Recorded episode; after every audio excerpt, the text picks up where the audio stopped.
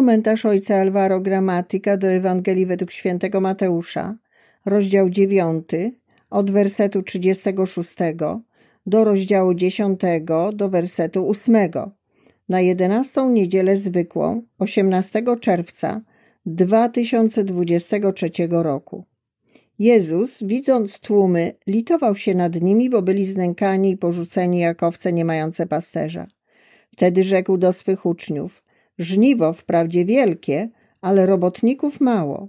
Proście pana żniwa, aby wyprawił robotników na swoje żniwo.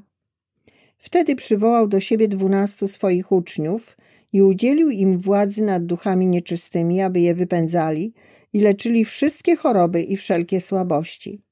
A oto imiona dwunastu apostołów. Pierwszy Szymon, zwany Piotrem, i brat jego Andrzej, potem Jakub, syn Zebedeusza i brat jego Jan, Filip i Bartłomiej, Tomasz i celnik Mateusz, Jakub, syn Alfeusza i Tadeusz, Szymon Gorliwy i Judasz Iskariota, ten, który go zdradził. Tych to dwunastu wysłał Jezus i dał im takie wskazania. Nie idźcie do pogan i nie wstępujcie do żadnego miasta samarytańskiego. Idźcie raczej do owiec, które poginęły z domu Izraela. Idźcie i głoście. Bliskie już jest Królestwo Niebieskie. Uzdrawiajcie chorych, wskrzeszajcie umarłych, oczyszczajcie trędowatych, wypędzajcie złe duchy. Darmo otrzymaliście, darmo dawajcie. Uderzające w tym fragmencie jest wezwanie do modlitwy, aby Pan posłał robotników do głoszenia Ewangelii.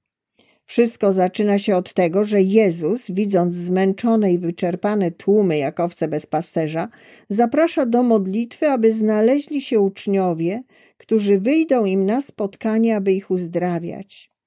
Natychmiast powołuje dwunastu i posyła ich, aby głosili, uzdrawiali i wypędzali złe duchy. Posyła ich jako pasterzy, aby kochali i karmili owce.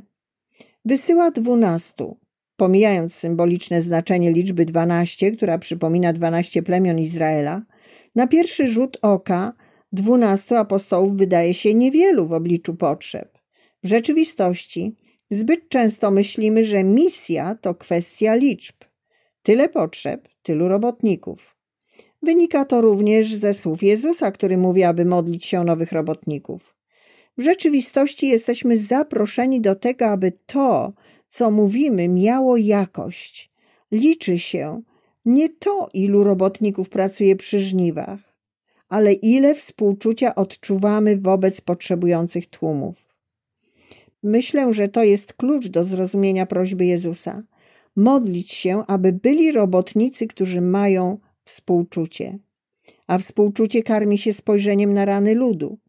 Dlatego głosi się nie tyle doktrynę, co bliskość Boga. Okazuje się miłosierdzie, leczy się rany, przywraca nadzieję i wolność. Kiedy istnieje współczucie, stajemy się charyzmatyczni, idąc do naszych braci i sióstr, aby dzielić się współczuciem Boga. Jesteśmy wezwani do tego, aby dobrze, a nie powierzchownie zobaczyć rany naszego ludu. Dobrze zobaczyć oznacza przyjmować, dzielić się, słuchać, być z tymi, którzy są zranieni, aż poczujemy ich rany jako nasze.